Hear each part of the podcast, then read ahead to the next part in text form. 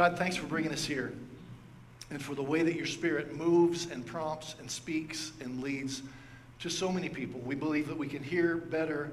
You speak better to all of us than you do to any of us. So, God, I pray that you would speak to all of us today from your word. Give us encouragement. Help us to overcome the anxiety that seems to be epi- epidemic in our culture today. Father, help us to have the life and the peace that transcends understanding that you came to give through Jesus. Father, help us to be fully present in this place so you can speak to us now. I pray this in Jesus' name. Amen. We are in week five of Anxious for Nothing, which is a week, which is a five-week series that I'm actually going to extend. We'll finish it up after fall break because there's just too much to say today. Um, a preacher named Craig Groeschel, who I I study for style, but not usually for content. He, went through a, a mental break a couple of years ago just from overwork, and it when he talks about this stuff, it has changed his preaching. His content is solid. So I'm borrowing heavily from him. I wanted you to know that today. I'm not stealing his sermon. I thought I was going to. His sermon was 55 minutes long, and I have 20, so I didn't steal. I borrowed a lot. Just wanted you to know that. But as we as we continue in Philippians 4, where Paul says, Be anxious for nothing, a reminder Paul is writing from prison, a Roman prison, where he could be excused if he was a little bit grumpy if maybe he were a little self absorbed, if he were a little bit anxious, we can excuse that. But it's from that place that he wrote, Rejoice in the Lord always. Did you hear what I said? Rejoice. When things are hard, don't lash out, but reach out. Treat people gently. Don't be anxious about anything, but pray about everything. And with thanksgiving, simply talk to God about what you need. And His peace a peace you wouldn't believe was possible until you experience it yourself. It will guard your hearts and your minds in Christ Jesus. And then he said this Finally, brothers and sisters, whatever's true, whatever's noble, whatever's right, whatever's pure, whatever's lovely, whatever's admirable, if anything is excellent or praiseworthy, think about such things. I watched a TED talk. Actually, I read the transcript from a, a professor at UC Davis, Cal- University of California, Davis. And it was about our natural tendency to focus on the negative, to be consumed by negative perspectives. And, and she was specifically talking about how hard it is to overcome negative patterns of thought. And so she cited some studies they did, one of which was they told subjects about, about a new medical procedure. And they told group one, this procedure has a 70% rate of success. They told group two this procedure has a 30% failure rate. Same study, same procedure. Group one, well, it has a 70% chance of success. Do it. Let's go. That, that's great. Group two that heard, heard there was a 30% failure rate said, no, that's an unacceptable risk. You, you can't do a procedure like that. Now, that wasn't the experiment. They then went back to the two groups and reframed the same information. To group one, who had been told there's a 70% success rate, they said, okay, I just want to make sure you understand there is actually a 30% failure rate. And overwhelmingly, the group said, oh, no, that, that's too risky. You can't do it. The data didn't change, just how it was framed. Then they went back to group two, who they told had the 30% failure rate, who said, You can't do that. And they said, We want to make sure you understand there's a 70% success rate. And what do you think happened? They said, No, you can't do it. They didn't change from the negative perception to the positive. They did multiple scenarios in this same study, and the results never changed. If you start with a positive bias, but then are given the negative perspective, your perspective turns negative. But if you begin on negative footing, if you tell them the glass is half empty, then no amount of good news will ever get them to see the glass is half full. It's always going to be half empty.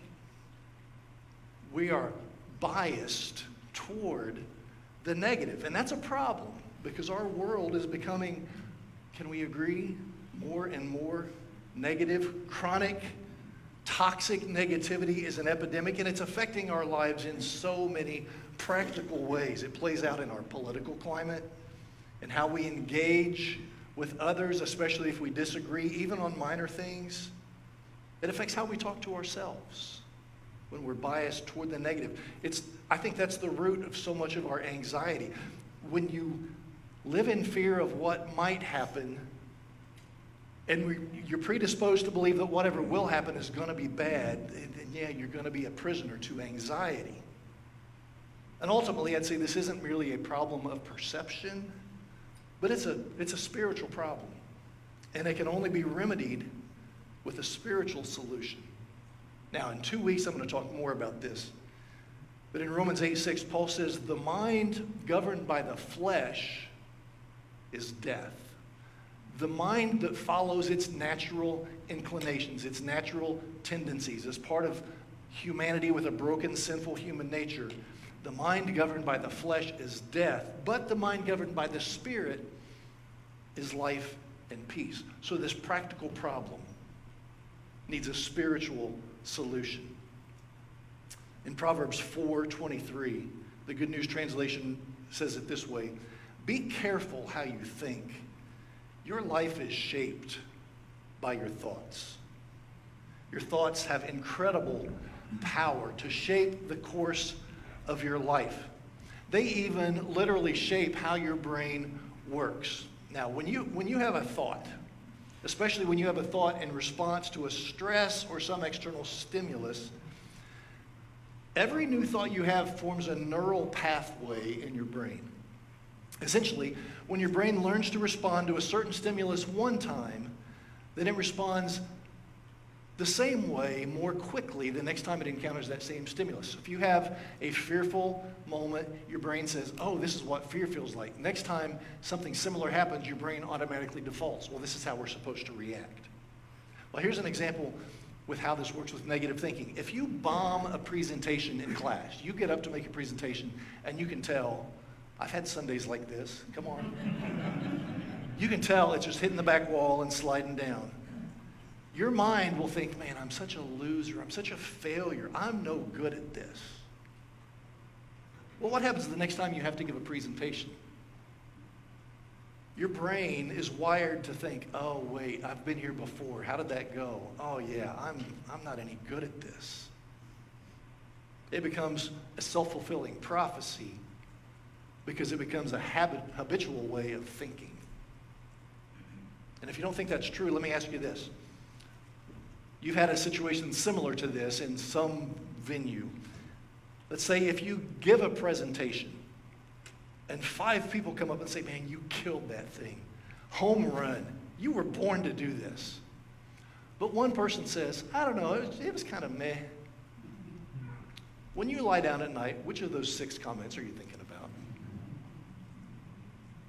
We've been conditioned, our brains have been wired to fixate on the negative. Again, that's part of the curse of being human and fallen.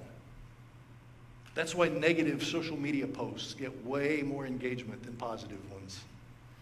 That's why negative news stories get way more clicks. You know, if it bleeds, it leads, is what they say.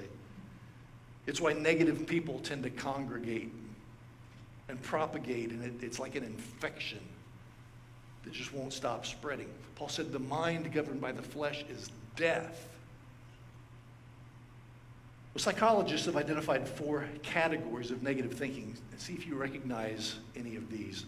Odds are you don't because we don't. It's like asking a fish about water. The first is relational cynicism. Relational cynicism, a general distrust of people and their motives. I, I can't trust anybody. Their motives can't, they can't really be looking out for my best interest. They're going to take advantage of me. Everybody's out for himself or herself. Nobody's good. Nobody's generous. Nobody's benevolent. Everybody wants something from relational cynicism. Number two is negative filtering. You only see, you always see what's wrong, finding the worst and pointing it out, overlooking what's good and right and assuming the worst possible outcome. The kids are late coming home, oh, they're dead in a ditch. Your husband's late coming home, oh, he's having an affair. Your friend doesn't return to text, you know I never liked her anyway. You go on a glorious vacation, and you know they didn't rake the beach very well in the mornings. Go to a five star restaurant, yeah, there were water spots on my dessert fork. You go to a church, oh, where do you start? That's negative filtering. The next is absolute thinking, this or that. It's polarized thinking. This is what we've seen a real growth industry in the last few years. It's black and white, it's right or wrong, it's us or them. If a man hurts you, then all men are bad. If a woman lies to you, all women are liars. If a Republican does something, if a Democrat does something, then they're all like this. If someone differs with you an opinion on something, you write them off as a person. That's ugly. The fourth is blaming, where you think, it's not my fault. My life is the way it is because of something somebody else did. Their decisions got in my way. They took something that I deserved. I never had a chance. I have no control over my life. I blame somebody else. Now, those are four, the four most common types of negative thinking. And you can go to counseling and learn to manage the symptoms, a lot of those, a lot of the, uh, manage the behaviors. But healing, I believe, can only be found by spiritual means. Romans 12, 2, Paul says, Don't copy the behavior and customs of this world, or another way, do not conform to the pattern of this world, but let God transform you into a new person. How? By changing the way you think. Then you'll learn to know God's will for you, which is good and pleasing and perfect, the kind of things that He told us to think about. Your thoughts have incredible power over the direction of your life. And you have incredible power over the direction of your thoughts with the help of God's Spirit. In 2 Corinthians 10, Paul said, We take captive every thought to make it obedient to Christ. It is possible, with God's help, to rewire your brain toward what is good. It's not just about the power of positive thinking, but saying, God, help me to think differently. In two weeks, we're going to take a deep dive into some practices you can implement to actually begin to do that. But today I just want to share one story from 1 Samuel chapter 30. And here's the scenario King David and his fighting men, he wasn't yet king, he was on the run, but he and his fighting men were out fighting one battle over here. And while they were gone, another nation came in from behind and attacked his hometown and kidnapped all the women and children. So 1 Samuel 30, verse 3, it says, When David and his men arrived back at the town, they found it burned down. Their wives, sons, and daughters had been kidnapped. That was a bad day. And it says, David and the troops with him wept loudly until they had no strength left to weep. And maybe you've been there yourself. As I said last week, not all pain is hypothetical. It doesn't all exist in our minds. Sometimes it's very real. They had no, they had nothing left, no strength left to weep. Verse 6 David was in a difficult position because the troops talked about stoning him. You've got to blame somebody because that's what negative thinking does. For they were all very bitter over the loss of their sons and daughters. Now, these were fighting men. They had developed their own neural pathways. This is how we think.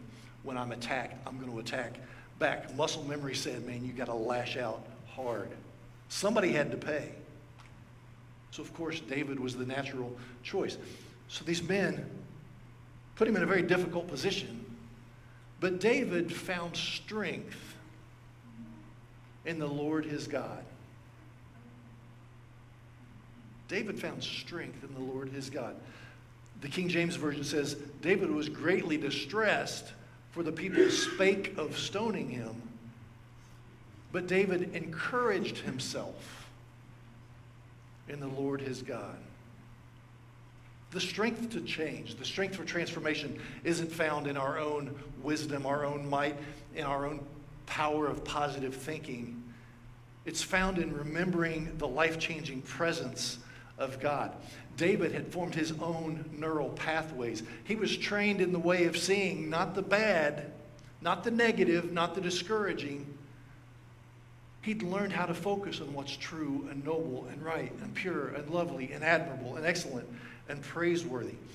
And we don't know specifically what David said to himself in this instance to encourage himself in the Lord, but we have a pretty good idea because he left us a roadmap in the Psalms that he wrote. The Psalms are these songs and prayers and reflections written in times like this, specifically for times like this, so that he didn't give in to the natural inclination to say, Oh, woe is me, but instead to say, Oh, great is God. So in Psalm 103, David wrote, Praise the Lord, my soul. All my inmost being, praise his holy name. Praise the Lord, my soul, and forget not all his benefits. Now, I want you to notice what David is saying specifically. He isn't praising God like, God, you're so good. God, you're so good. God, you're so good. You're so good to me. That's not what he said. He isn't leading a praise service for the people. Like, praise the Lord, all you people, for his name is great and worthy of praise. No, he's commanding himself to remember who God is and to praise him no matter what. Look at that again. Oh, my soul, you praise the Lord. Oh, my inmost thoughts, you praise the Lord. Oh, my soul, you remember all he's done for you. And what has he done? Well, he, he forgives all your sins. He heals all your diseases. He redeems your life from the pit. He crowns you with love and compassion. He satisfies your desire with good things so that your youth is renewed like the eagles. We talked last week about choosing to worship. That's exactly what it looks like right here. David commanded himself to choose to worship God by remembering all the good things he had done. And then as he continues, he wrote in verse 8 The Lord is compassionate and gracious, slow to anger, abounding in love. David loved that about God. In Psalm 86, he wrote, You, Lord, are a compassionate and gracious God, slow to anger, abounding in love and faithfulness. In Psalm 103, he read it there. In Psalm 145, the Lord is gracious and compassionate, slow to anger, and rich in love. Why did David keep saying the same things over and over and over again? Is it because it had a good hook and it was easy to dance to? When he was he had writer's block. He, he just pulled out his phrase book. You know, I wrote so many, they won't remember I used that one before. It's fine. Was he just not very creative? I mean, these weren't even David's own words. They were actually God's words about himself. Back in Exodus, when God passed in front of Moses, he announced his name, the Lord, the Lord, the compassionate and gracious God, slow to anger, abounding in love and faithfulness maintaining love to thousands and forgiving wickedness, rebellion, and sin. David had built his own neural pathways by committing God's words to heart so that when he was facing an avalanche of anxiety, he was anchored, steadfast to what he knew to be true. The mind governed by the flesh is death, but the mind governed by the Spirit is life and peace. Now, in that story, they chased down the other army. They got their women back. They got their children back. Everybody was happy. But it doesn't always turn out that way, does it? So let me ask what are you facing? What causes you anxiety? What pulls your focus toward the negative? Whatever that thing is, the more you think about it, the more you're going to think about it, and the easier and easier it becomes to stay in that dark place. So here's what I want you to do for the next two weeks be intentional and think about what you think about. Just pay attention.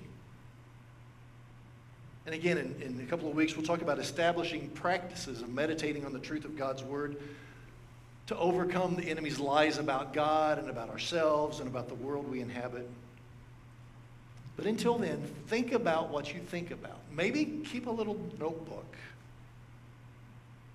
and track how much time do you spend reinforcing negative patterns of thinking. If nothing else, turn on screen time on your phone and keep track. Oh, I spent 17 hours today on Facebook and the news app. Is there any wonder my brain's mush right now?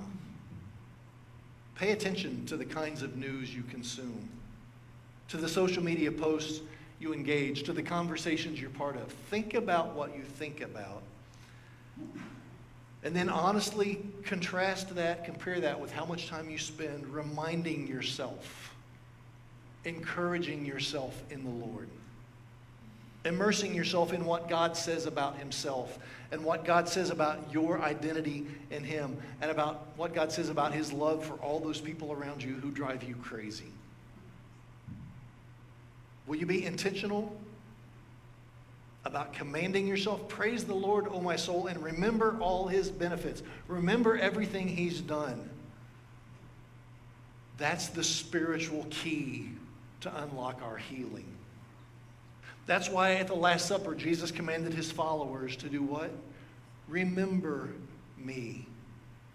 Speaking to a group of friends whose lives were about to get unimaginably hard, they were going to be betrayed, hunted, arrested, imprisoned, beaten, tortured, killed.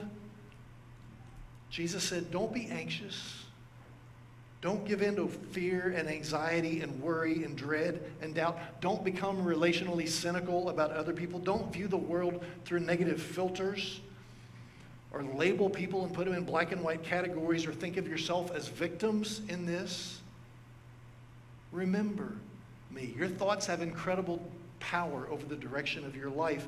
And we have been given by God's Spirit incredible power over the direction of our thoughts. So Jesus said, Remember me. Remember that I came to rescue you from the curse of brokenness. Remember that I came to set you free from the fear of sin and death. So, what in the world do you have to be afraid of after that? We're going to take communion. And so, go ahead and take your elements, and I'm going to pray. And as Marsha plays, just spend some time. Maybe your prayer simply needs to be Jesus, help me to remember you when the world turns dark. When I'm inclined to think the worst, help me to focus on the best. You gave us the best. You gave us yourself. Spend some time just remembering God's great love for you. Let's pray.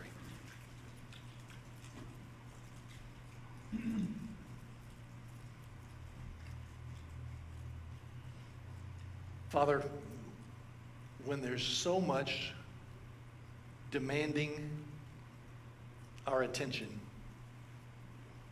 that is not of you, God, bring us back to this moment. Bring us back to the cross. Bring us back to the salvation Jesus has given. Father, rewire our brains to know that you are the God of the possible, you're the God who is present. God, you give us peace and life beyond imagination. Renew us, transform us as we fix our eyes and our thoughts and our hearts on you. And we pray in Jesus' name.